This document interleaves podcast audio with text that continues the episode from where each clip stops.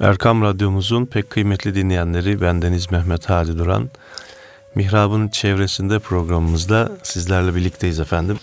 Değerli hocamız Mustafa Akgül ile bugün güzel bir sohbet gerçekleştireceğiz inşallah. Hocam hoş geldiniz, sefalar getirdiniz. Allah razı olsun. Bugünkü sohbetimizde e, insanların arasını sulh etmek, yapmak konusunda bir sohbet gerçekleştireceğiz değil mi hocam? İnşallah. Euzu billahi mineşşeytanirracim. Bismillahirrahmanirrahim. Elhamdülillahi rabbil alamin. Ve salatu vesselamu ala Resulina Muhammedin ve ala alihi ve sahbihi ecmaîn. Amma ba'd. Değerli Hadi hocam, önce Cenab-ı Allah umrenizi kabul etsin. Allah razı Allah olsun. tekrarını Allah. nasip etsin. İnşallah sizlere de hocam. Siz e, umrede mübarek topraklardayken e, biz Selahattin Bey'le e, programımızı icra ettik. Kendisine de buradan teşekkür ediyorum. Ben de teşekkür ediyorum hocam. Allah razı olsun. Ee, efendim Cenab-ı Allah gitmeyen kardeşlerimize de kısa zamanda nasip eylesin. İnşallah.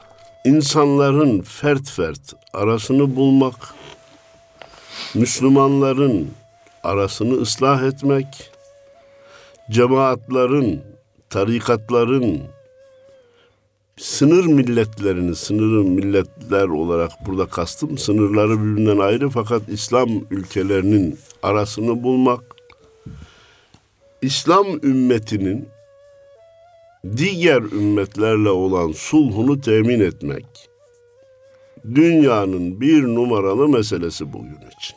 Evet.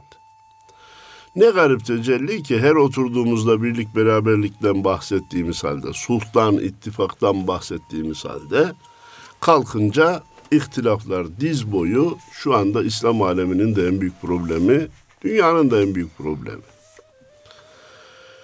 Asıl e, ilham kaynağımız her zaman olduğu gibi Kur'an-ı Kerim ve Efendimizin hadis-i şerifleri. Eyvallah.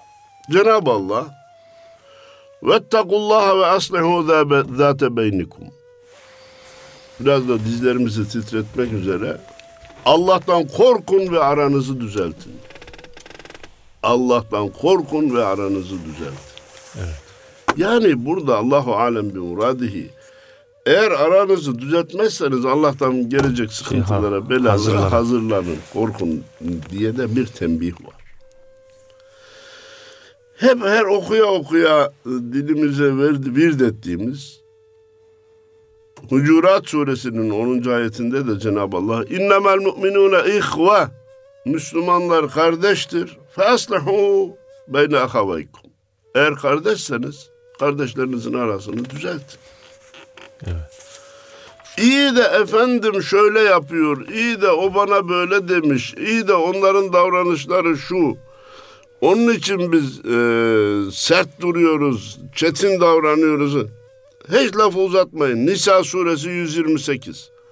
Ve sulhu hayr, ve sulhu hayr, ve sulhu hayr.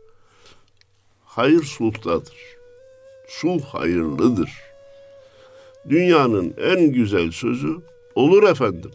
Hay hay efendim sözüdür. Bu nerede geçerli değerli e, Hadi Hocam ve değerli dinleyenler? Aile içerisinde geçerli.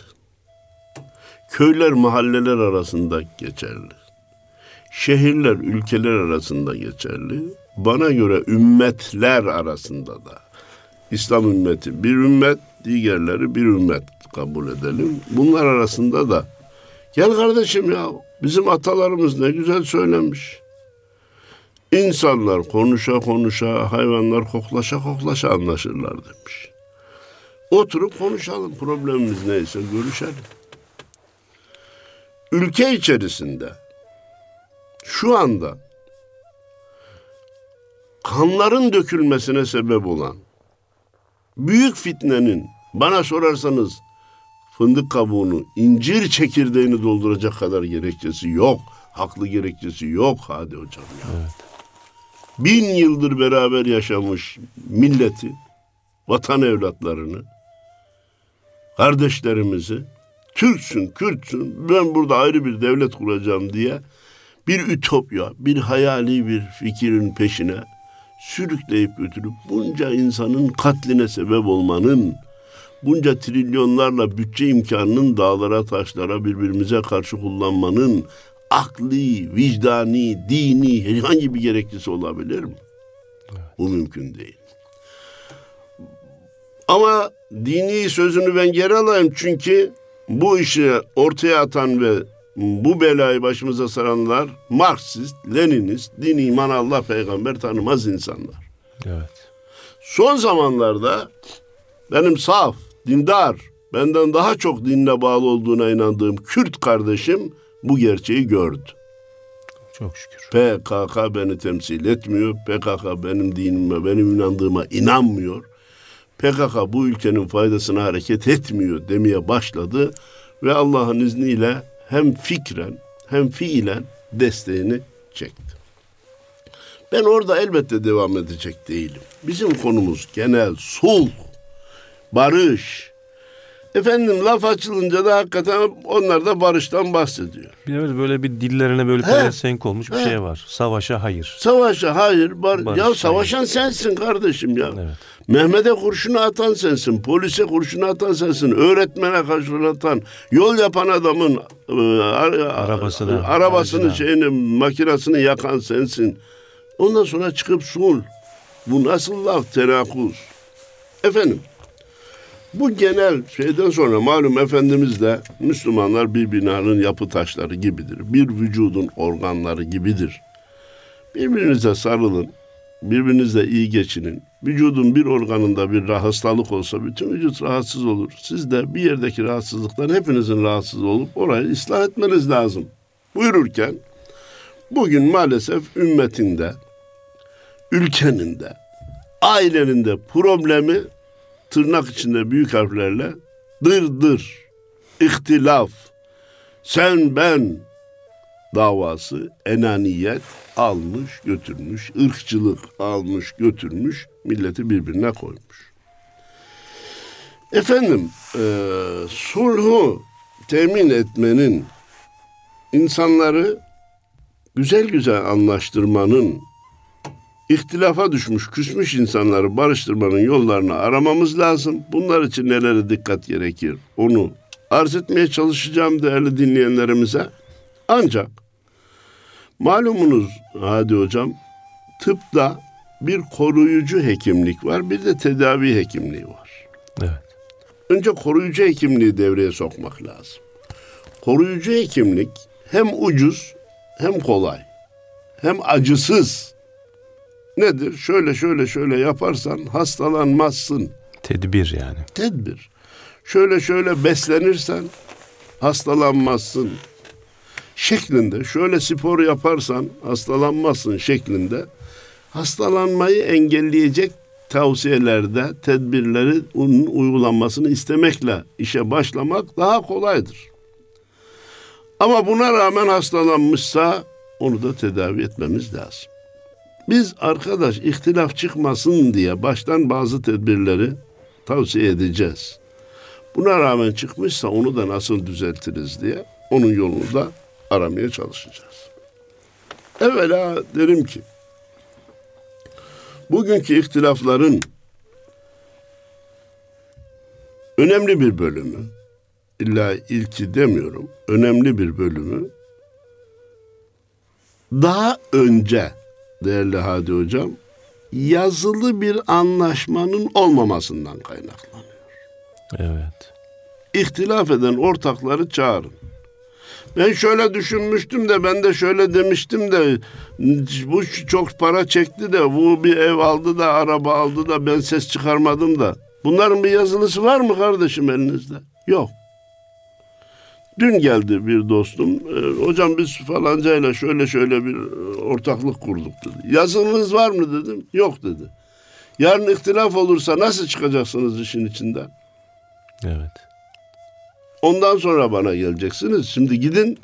Daha işin başındasınız. Yaz, kağıdı dökün. Bir müsvedde hazırlayın. Ben de şura şöyle olsun, bura böyle olsun diyeyim. Bu iş yazıya geçsin. Yazı çok önemli. Nefisleri de bağlayıcı. Hadi hocam. Evet. Oraya yazıp da imzaladığı zaman ya ben aksini nasıl iddia edeyim? Orada imzam var diye adam nefsini frenler. Evet. Yazı yok. Ya ay, ne olacak birbirimiz için benim malım senin senin malım benim. En kötü madde bu yani. Bunlar hikaye, bunlar laf. Yarın menfaatler çatıştığı zaman ne benimki senin olur ne seninki benim olur. Birbirimizi kırarız, üzeriz. Ortaklık kurulmadan önce yazılı maddeler hazırlanmalı. Bu da böyle hadi hocam hadi gelin canım bir araya gelip bir yazalım filan diye. Bir müsvedde hazırlanmalı. Aradan 24 saat geçmeli. Bir daha gözden geçirmeli. 48 saat geçmeli. Bir daha gözden geçirmeli. Not. Bir hafta içerisinde tarafların aklına gelecek yeni değişiklikler bu anlaşmaya ilave edilebilir. Evet. Diyecek. Bunun iki türlü faydası var. Hakikaten bana yardımcı olun. Ee, bir hafta içerisinde yeni aklına yeni çıkıyor. fikirler gelebilir. Karşıda makul görürse oraya yazılır. İki, ileride nefis her türlü kötülüğü değerlendirmeye kendini görevli saymış ya diyor. Canım o gün geldi bir saatte bunu imzaladık beni oldu bittiye getirdi. Düşünemedim ki. Deme şansını da kaldırmamız lazım. Bak bir hafta süre verilmiş. Bir haftada sen niye bunun yeni bir şey düşündünse buraya söylemedin? Hatta ilave edilebilir ki ileride çıkacak ihtilaflar, bak bu maddeyi de çok hayati görüyorum hocam. Bir ay içerisinde yazılı olarak karşı tarafa bildirilmelidir. Bir ay içerisinde karşı tarafa bildirilmeyen ilk konuda, ihtilaf konusunda taraflar anlaşmış kabul edilir. Bu sözün biraz zor anlaşılıyor, şu misalle anlaşılacak. Efendim ben baktım, çektim bak senelerdir benim ortak her ay dükkandan beş bin lira çekti. Gördüğüm halde göz yumdum. Ben de şimdi geriye doğru toplanıp her sene beş binden altmış bin eder. Ben de iki binden efendim yirmi dört bin aldım her sene. Ee, şu kadar bu farkı istiyorum. Niye o zaman istemedin arkadaş?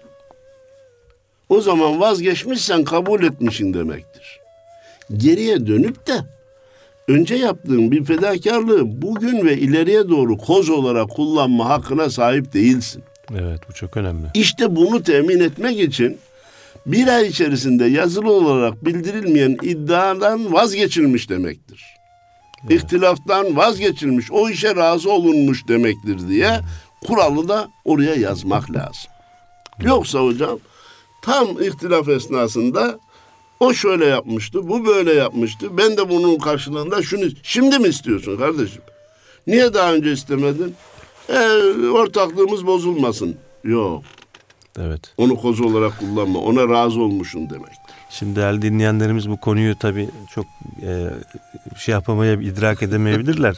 Mustafa Akgül hocamız da bu tip konular sürekli geldiği için oradan tecrübeyle bunları sizlere aktarıyor. Onu da ben izleyen dinleyenlerimize arz edeyim yani. Allah razı olsun. Ee, hemen hemen her gün böyle mevzular size hemen, şikayetler geldiği için o tecrübeyle bunu aktarıyorsunuz. Allah evet. razı olsun. Bunları Allah biriktirelim. Şimdi bak ayetimizi hadisimizi okuduk hadi hocam. Ama aynı konuda yüz tane ayet nakledip Cenab-ı Allah şöyle diyor ya ana nokta belli oldu. Allah'tan korkun aranızı düzeltin diyor. Bakara suresinde ne diyor? Boşlandığınızda biz buraya parantez açalım. Ortaklık kurduğunuzda da bunu yazın diyor. Hatta orada ne diyor? Bir katibi adl bunu yazsın. Bugünkü noter. Adamlar imzalarını da inkar etmesinler diye. Evet. Noter yazsın diyor. Cenab-ı Allah ölçüleri koymuş, Efendimiz ölçüleri koymuş. Uygulamayı biz yapacağız. Bu uygulamayı yaparken de hayatta ne gibi problemlerle karşılaşıyor isek ona göre tedbirler almamız gerekiyor. Gelen problemlerin birikimini ben arz etmeye çalışıyorum. Allah razı olsun. Bu yazılı anlaşmada en ince teferruat bile kayda geçmeli hocam. Ya bu da söz mü? Bunu niye buraya yazıyoruz? Yaz kardeşim. Yazılmış olmaktan hiçbir zarar gelmez. Yazılmamış olmaktan gelir. Yazılmamış olmaktan zarar gelir. Miras konusu Taksim'e başlanıyor. Evvela hemen arz edeyim. Miras konusunda problemin yüzde yirmi beşi hocam geç Taksim'den geliyor. Baba vefat etmiş. Hele canım dursun bakalım. Anne vefat etmiş. Hele canım şimdi ne olacak ki? Bir bir malı, dünya malı için mi bir şey yapıyoruz? Birbirimize mi düşüneceğiz? Hele dursun. Hele dursun kötü. Ha, ya cenaze defnolundu gelip de mal taksimine oturmak ne insanlığa ne İslamlığa sığmaz. Anadolu'da derler ki ya gömdüğümüz pancar mıydı ya biz bir insan gömdük biz bir insan defnettik bu bizim atamızdı. Ne demek şimdi oturup da e, mal taksim eder? Biraz evvel işaret ettiğiniz için teşekkür ediyorum. Bana gelen meselelerin birikimi olduğunu söylediğiniz için teşekkür ediyorum. İnanın hem de yakının birisinin cenazeyi defnettik geldik. Dedi ki hoca sen teklif et de şu bağlar bölüşülsün dedi. Allah Allah. Ya ayıp dedim ya. Böyle bir şey olur mu ya? Bu evlatların beyin kanına, beynine sıçratır. Böyle bir şey olmaz. Tamam bu yanlış değil mi? Evet. Ya bir ay sonra, 40 gün sonra, iki ay sonra, üç ay sonra bu işin bitirilmesi lazım arkadaş. Bir sene geçmiş yok, üç sene geçmiş yok, beş sene geçmiş yok. O arada bazı mülklerin değeri inmiş, bazılarınınki çıkmış. Ee, Görülmesi, gözetilmesi gereken mallar, mesela bağ bahçe gibi görülmemiş, ihmal edilmiş, Evet. köhneleşmiş efendim. Bunlar büyük değer kaybı. O arada kimlerden ne kadar istifade edecek bu belli değil. Malın başında olanlar orada istifade ediyor. Başka şehirde oturan akrabalar istifade edemiyor. E 8 senedir bizim tarlaları diyor kardeşim eker. E sen gittin de ben de ekeyim dedim mi? Yok efendim. E boş mu yataydı? Peki hocam ektiyse onun da bana bir şey vermesi gerekmez mi? Niye bunu baştan söylemedin? Niye yazıyor iki satır mektup yazıp kardeşim madem oralara ekip biçiyorsun bana da şunu o da sana diyecekti ki belki iki sene ben ekeyim, iki sene sen ek gel kardeşim ya da ektir bana ne diyebilirdi. Mirası geci, taksimini geciktirmemek. Mirastaki birinci maddemiz. İki, taksim olur olmaz Hadi hocam. Hemen NATO, hmm, tapuya gidip işi evraka dönüştürmek. Evet. İş evraka dönüşmezse Yine Tabii. sözde kalır yine. sözde kalır. Bir de şeytanlar, nefisler kendileriyle oynar. Vay kardeşlerim beni kandırdı, ablam beni kandırdı, kardeşim beni kandırdı diye her bire değişiklik teklifleri gelir. Arkadaş bak şimdi taksim ediyoruz. Kalkınca itiraz hakkınız var. 24 saat süre, bir hafta süre. Yeni bir teklifi olan varsa bu süre içerisinde konuşulacak. Ondan sonra bir daha geriye dönülmeyecek. 50 kere bir daha geriye dönülmeyecek desek bile iş tapuya intikal etmemişse, tapular sahiplerinin üzerine yapılmamışsa tekrar dönülür. Çünkü kanun bu imkanı verince efendim söz vermiştin işte şahitlerin huzurundaydı şuydu buydu pek bağlayıcı olmuyor. Ama şurasını parantez içi arz edeyim. Bu taksimler şifai bir araya gelip de sözlü mutabakat yazıya geçilir. Bir hakem de tayin edilir. İki de mirasçıların içinden olmayan şahitler imza korsa o, o evrakın da bir değeri var. Efendim tapuya geçildi. Ondan sonra artık işte falan yere imar geldi. Şu kadar kat veriliyor. Bana verilen yer ziraat alanı olduğu için bir kat bile ev yapmama izin verilmiyor. Kardeşim bunu baştan düşünecek. Olabilir. Farklı şeyler, imkanlar ileride doğmuş olabilir. Her doğacak imkanda geriye dönülecek, yapılan anlaşma bozulacak olursa bunun sonu gelmez ve üç kuruşluk dünya malı kardeşlerin birbirine düşmesine sebep olur, akrabaların birbirini kırmalarına sebep olur. Bunun için mirasta kurallar taksim başlamadan evvel ortaya konmalı. Miras taksimi geciktirilmemeli. Yapılan taksim derhal tapuya giderek tescil edilmeli. Nefislerin ümitleri kırılmalıdır. Anadolu'da çok şahane bir taksim maddesi öğrendim. Onu arz edeyim dinleyenlerimize. Büyük böler, küçük seçer. Seçer. Bunu daha önce de söyledim. Büyük böler, küçük seçer. Bölerken büyüğe bırakın bölsün. Adaletsiz bölmesine imkan yok. Çünkü küçük seçecek. Küçük de seçerken birini seçti. Ondan sonra abim ablam beni aldattı deme, deme şansı yok. Çünkü kendisi. Kendi seçti. Ha, tabii ki Taksim'de birebir eşitlik söz konusu değil. İslami usullere göre Taksim'de e, ikili birli de e, Taksimler var. Yine büyük tayin etsin. Şu iki parça bir kişinin, kimin olduğu belli değil. Şu bir parça bir kişinin. O arada eğer şeyse bana yardımcı olun. E, bir, bir kız evlat var, bir de erkek evlat var. O zaman üçe bölünecek. Diyelim ki kız küçükse bunlardan birini seçecek. Geriye kalan iki abiye kalacak. Kız büyükse kız üçe seçecek. Küçük, erkek kardeşi o üçün ikisini seçecek. Seçmediği kendine kalacak. Bu kurala da dikkat riayet etmekte fayda görüyorum ve onure edici, büyüğü de onure edici. Efendim, ihtilaf oldu. Bunlar koruyucu tedbirlerdi. Almaya çalıştık. İhtilaf oldu.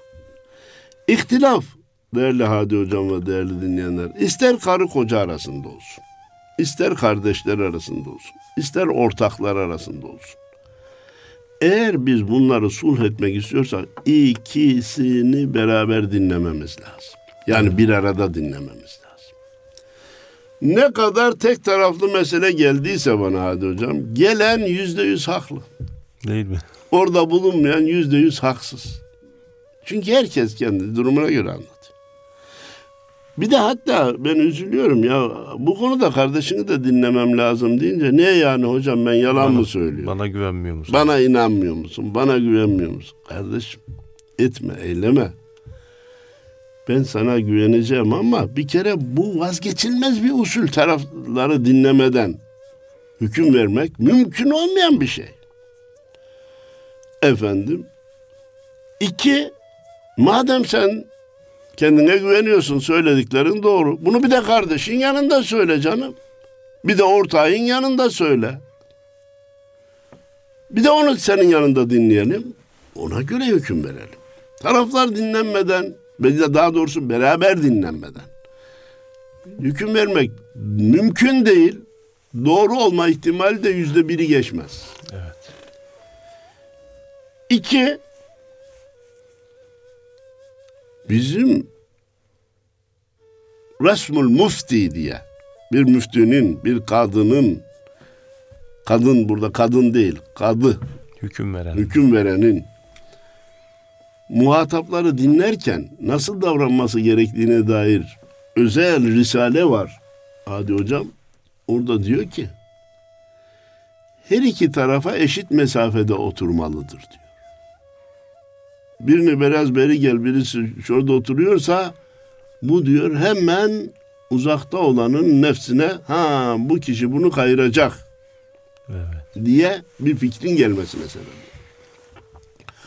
Birisine hoş geldiniz Ahmet Bey.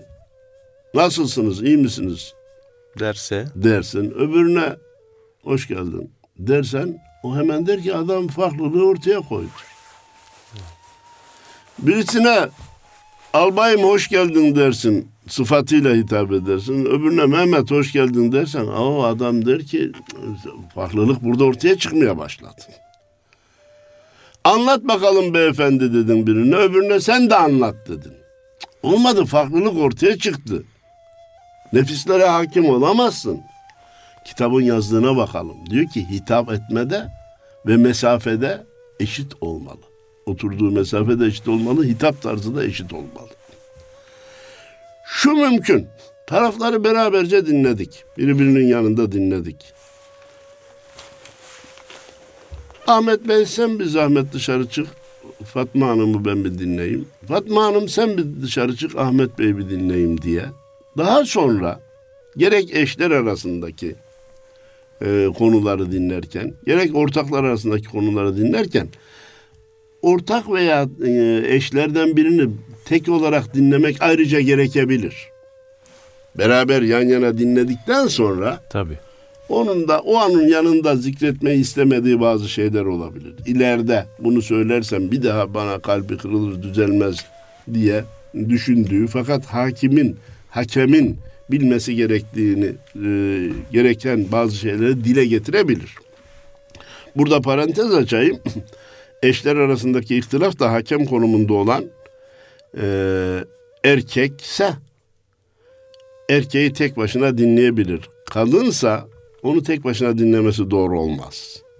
Yanında üçüncü tarafsız bir şahsın da bulunmasında fayda var. Efendim, beraber dinlemeye, taraflar beraber dinlemeye özen göstermek lazım. Bu vazgeçilmez şart dedim. Hele hele hele hele. Taraflar tek tek kabul edilip de hadi hocam. Öyle mi ya? Demek kardeşim böyle mi yaptı sana? Sen haklısın kardeşim. Diyorsa. Kocan sana böyle mi davrandı? Vay zalim vay. Sen ne kadar haklısın diyorsa kadına. ıslah etmek şöyle dursun. Arayı düzeltmek şöyle dursun. Yangına benzini sıkmıştır.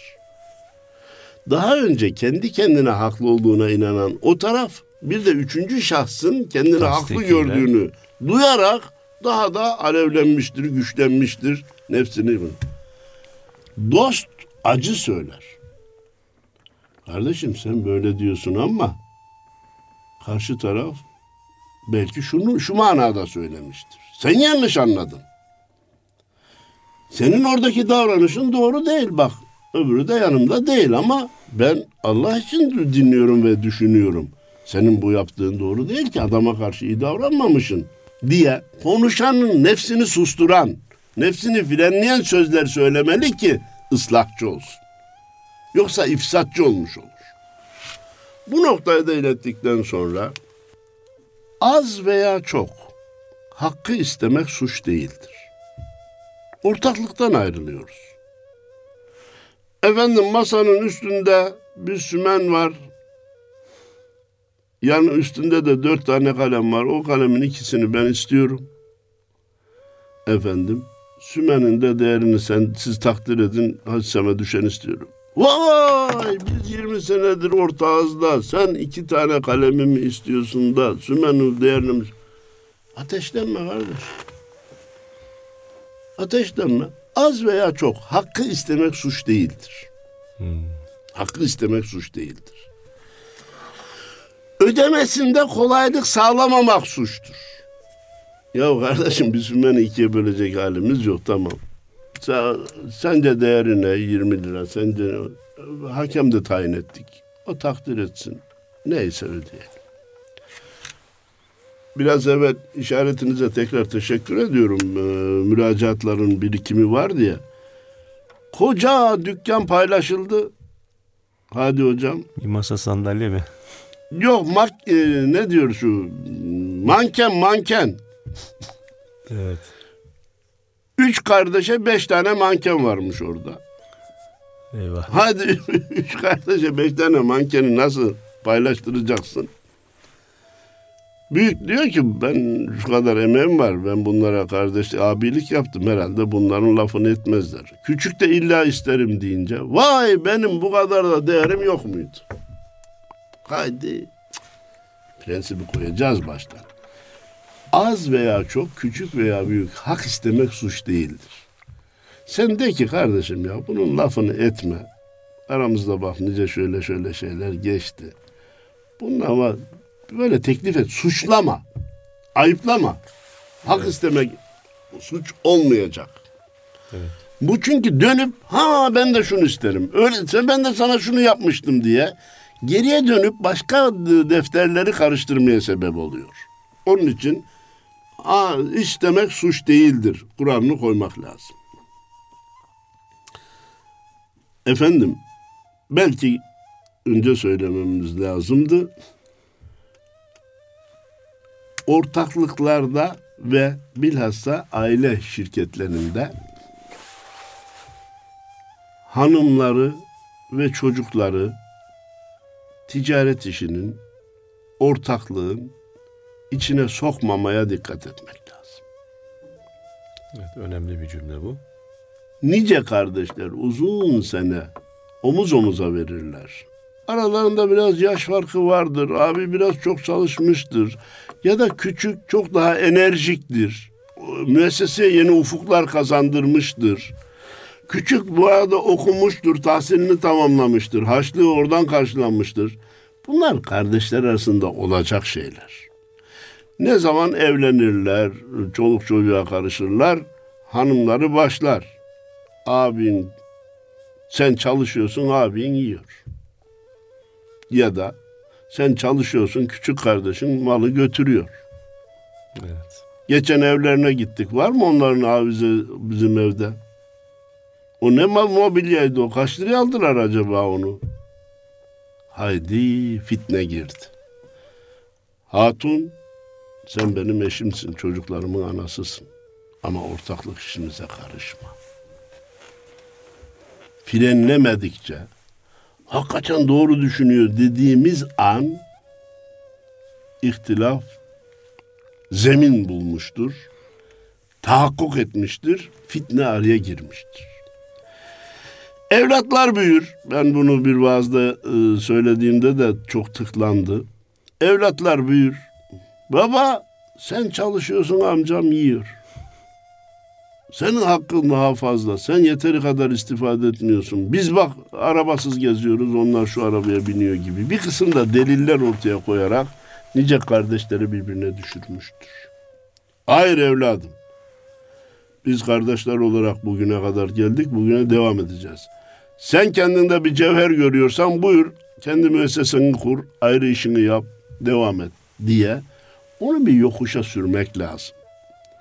Nice evlatlar babaları, anaları, amcaları, dayıları beğenmediler. Kendi başladıkları işlerde de başarılı olamadılar. Efendim, mümkün mertebe hayati tecrübemi konuşturarak söylüyorum. Kardeşler ve ortaklar ortaklıkları devam ederken birbirlerinin evlerini çok sık ziyaret etmesinler. Akşam bir yerde oturup çay içsinler. Gitsinler maddi durumları müsaitse en pahalı lokantada yemek yesinler. Birbirlerinin evlerini ziyaret edince herkes evine döndüğünde bir mukayese başlıyor. Onların arabasının markası şu bizimki bu. Onların çocukları şurada okuyor. Bizimki burada okuyor. Onların eşyası şöyle. Bizimki böyle. Evlerinin yerine bakmıyor musun? Öndeki manzara ne öyle? Bahçe bak biz nerede oturuyoruz? Bunun sonu gelmiyor. Mümkün mertebe seyrek ziyarette fayda var. Efendim hakem durumunda olan kişi ya iki tarafı da üzmeyeyim, kırmayayım, anlaşın birbirinizi kırmayın, üzmeyin diyerek meseleyi kapatmaya kalkmamalı. Net karar vermeli. Bravo Allah razı olsun. Ne dediği belli olmalı. Ne diyor arkadaş hanımefendi kocasından şikayet ederken? Cep telefonuna mesajlar geliyor diyor. Mesaj yazıyor diyor. Değil mi? Ben bundan dolayı şikayetçiyim, huzursuzum. Hakem kararını vermeli. Bundan sonra cep telefonu masanın üstünde duracak. Şifre konmayacak. Her an herkes bakabilecek. Adamın nefsinin de ümidini kesmek lazım, kırmak lazım. Çok üzgünüm Avrupa'da ülke ismi de vermeyeyim. Beyefendi hanımından şikayetçi mesaj yazıyor diye hanımı hem de saklamadan beyinden de saklamadan başkasına mesaj yazıyor ya. Diyor ki aramızda bir şey yok. Ya hatun bir şey yok. Bunu niye yazıyorsun? Bak iki tane çocuğumuz var. Ben bu yuvanın yıkılmasını istemiyorum ama sen şundan vazgeç. Aramızda bir şey yok. Aram, hani derler ya sinek pis değil ama mide bulandırır. Bu nasıl iş böyle filan? Arkadaş bu tip olayların yaşandığını gördük. Hakem durumunda olan ne diyecek? Kesin kararlar verecek. Evet. Hocam ha, beyim gece birden ikiden evvel eve gelmiyor. Arkadaş saat 10'da evinde olacaksın. Saat 9'da evinde bulunacaksın. Sen de biraz erken gelmeye çalış. Sen de biraz anlayışlı davran. Meseleyi halletmez. Kulakları çınlasın.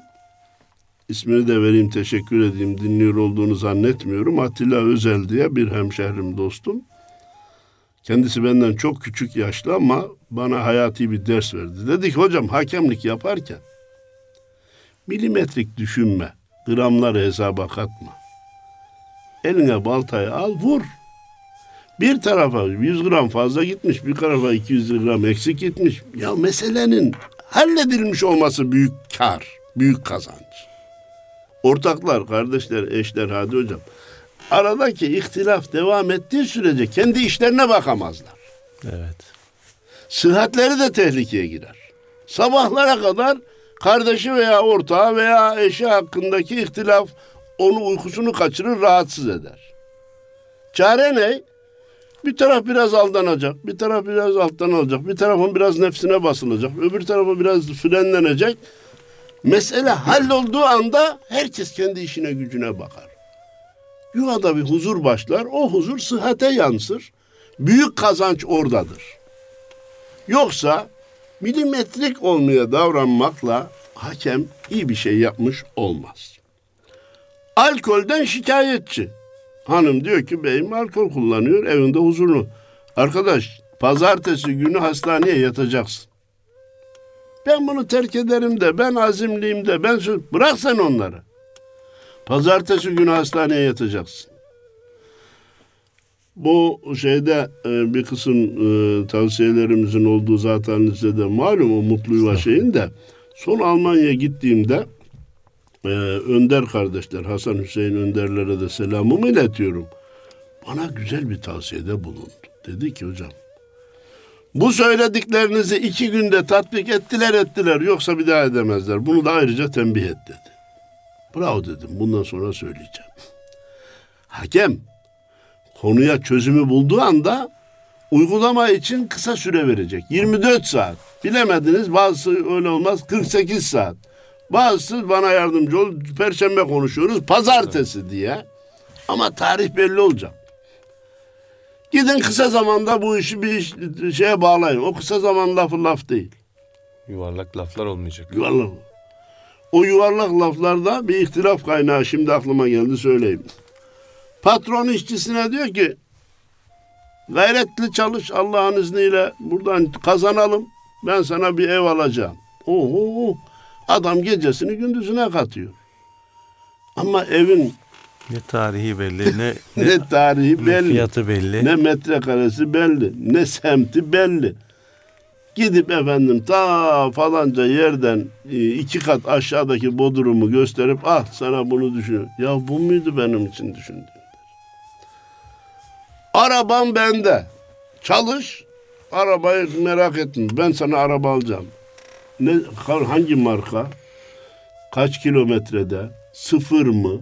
Nedir? Bunların belirtilmesi lazım böyle yuvarlak vaatler, ucu açık e, sözler yine ne oluyor? İhtilafa sebep oluyor. İhtilafın ana kaynaklarından biri Sadi Hocam olaya zıt açılardan bakmak. Herkes kendinin haklı olduğuna inanmasa bu kadar çırpınmaz. Evet. Onun için hakem konumunda olan diyecek ki arkadaş sen de kendinin senin kendin haklı olduğuna inandığın için buradasın. Bu arkadaş da haklı olduğu için olduğuna inandığı için burada. Eğer birbirinize haklı olduğunuzu kabul etseydiniz zaten buraya gelmezdiniz. Öyleyse ikiniz de iddianızdan vazgeçip beni dinleyeceksiniz. Empati diyorlar değil mi hocam bugün? Ha. Empati önce birbirinin kendinin yerine koymak. Hemen ona geleceğim. Bir de üçüncü şahsa, üçüncü göze riayet etmek. Demek ki ben yanlış düşünüyormuş. Evet. Hemen e, üçüncü göze olan riayete matematiksel örnek vermek istiyorum. Biri diyor ki 3 artı 3 6 eder.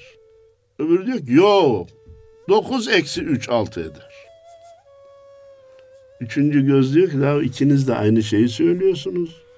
Biri çıkararak biri toplayarak söylüyor. Gelin bu lüzumsuz çekişmekten vazgeçin. 4 artı 2 de 6 eder. Bunun başka cephesi bile var ya. Niçin bundan dolayı biliyoruz? Değerli dinleyenlerimizin çoğunun arabalarında seyahat ettiklerini biliyorum. Ama eve varınca uygulasınlar, hareket halindeyken, sakin iken uygulasınlar. Bir büyük A4 kağıdına altı rakamını yazsınlar, bir sehpanın üstüne koysunlar. Biri kar, öbür tarafa karşıya otursun, öbürü de onun karşısına otursun. Baksınlar o rakama. Biri dokuz görecek, biri altı görecek. Yemin de etse başı ağrımaz. Çünkü biri altı görüyor, biri dokuz. Gel kardeşim bir de beraber bakalım. Ya da üçüncü şahsa soralım, o ne derse öyle olsun. Dediği anda üçüncü şahsın vereceği karar senin nefsin aleyhine de olsa kabule hazır olarak oturacaksın. Aleyhine penaltı verilen hiçbir futbolcu hakeme gidip tebrik etmemiştir. İtirazlar, isyanlar ama penaltı diyor bitti. Ya ben öyle sen öyle görmesen zaten itiraz etmezsin ama sen tarafsın. Üçüncü şahsın görüşüne değer vereceksin. Efendim, siyasi görüş farklılığı hak olan mezheplerde farklı mezhepler Şafii, Hanefi, Maliki olmak. Meşrep farklılığı, tarikat farklılığı ihtilafa sebep olmamalıdır. Elbette ya sen şeyhini büyük bileceksin. Ben de şeyhimi büyük bileceğim. Sen kendi hizmet ekolünü başarılı bulacaksın. Ben kendi hizmet ekolümü başarılı bulacağım. Burada birbirimize dua etmek en güzel davranıştır. Rahmet olarak görebilmek değil Bunu mi? rahmet olarak görebilmek. Siyasette kardeşim benim kanaatim A partisinin desteklenmesi. Sen de dersin ki B partisinin desteklenmesi. Yanılıyorsun ama bu durum böyledir. Bir müsamaha, bir farklılık alanının taraflarının birbirine e, temin etmeleri, makul görmeleri, toleranslı davranmaları gerekir. Efendim, bence Mevlana Celaleddin Rumi daha önce de naklettiğimiz sözüyle ihtilafları kökten hallediyor. Mallar sizin değil, neyinizi bölüşemiyorsunuz? Canlar sizin değil, ne diye dövüşüyorsunuz? Vallahi bu söz anlatılsa birçok ihtilaf söner. Mahkemelere bunu da yazmak lazım. Mahkemeye bunu yazmak lazım. Bunu uygulamaya koy zaten mahkemeye de pek iş kalmaz. Mallar sizin değil. Neyinizi bölüşemiyorsunuz? Canlar sizin değil. Ne diye dövüşüyorsunuz? Mal da Allah'ın, can da Allah'ın. O gayrimenkuller kaç kişiyi birbirine düşürmüştür de hepsini göndermiştir. Kendi hala duruyordur. İnsanlar ve bilhassa eşler arasını ıslahda ıslah ederken yalan söylemek de caizdir. Efendimiz buna izin vermiştir.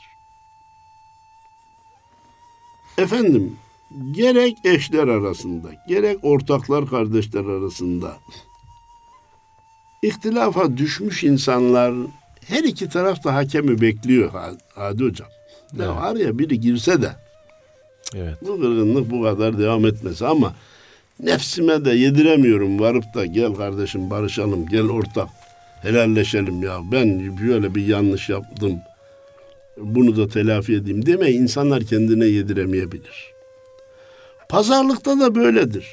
Ahmet 100 lira istiyor Mehmet 50 lira veriyor. Her ikisi de diyor ki ya araya birisi girse de şunu 75'e bağlasak.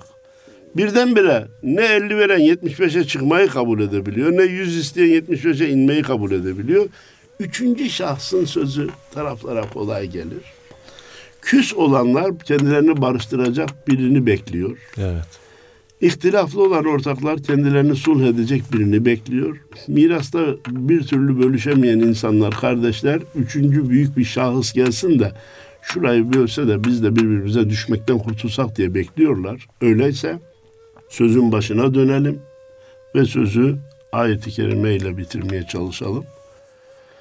Allah'tan korkun ve kardeşlerinizin arasını düzeltin. Fettekullah ve aslihu zate beynikum. Hakemlikten kaçınmayın. Bu çok önemli bir vazifedir. Teklif gelirse geri durmayın. Birini hakem tayin ettiğiniz zaman onun vereceği karar aleyhinize de olsa, nefsinize uygun gelmese de, aklınıza yatmasa da demek ki ben yanlış düşünüyormuşum deyin, kabul edin. Dünyanın tamamı bile bakın altını çiziyorum. Dünyanın tamamı bile bir insanın kalbini kırmaya değecek kadar büyük değildir. Ne garip tecelli ki insanlar fındık kabuğunu doldurmayacak şeyler için birbirlerini kırmaktadırlar. Üç kuruşluk dünya malının da lezzeti suhladır. 3 metrelik arsanın da değeri sulh iledir. Arabaların, koca koca mülklerin değeri de karşılıklı rıza ile alınıp verilmektedir. Kandıran insan kendine huzursuzluğu satın almış olur. İçinden bir ses onu kemire kemire kemire bitirir ve huzursuzluğuna sebep olur. Son söz Mevlana'nın olsun. Mallar sizin değil, neyinizi bölüşemiyorsunuz. Canlar sizin değil, ne diye dövüşüyorsunuz. Hayırlı cumalar dilerim. Allah razı olsun değerli hocam. Değerli dinleyenlerimiz Mustafa Akgül hocamızla Mihrab'ın çevresinde programındaydık. Allah'a emanet olun. Hayırlı cumalar efendim.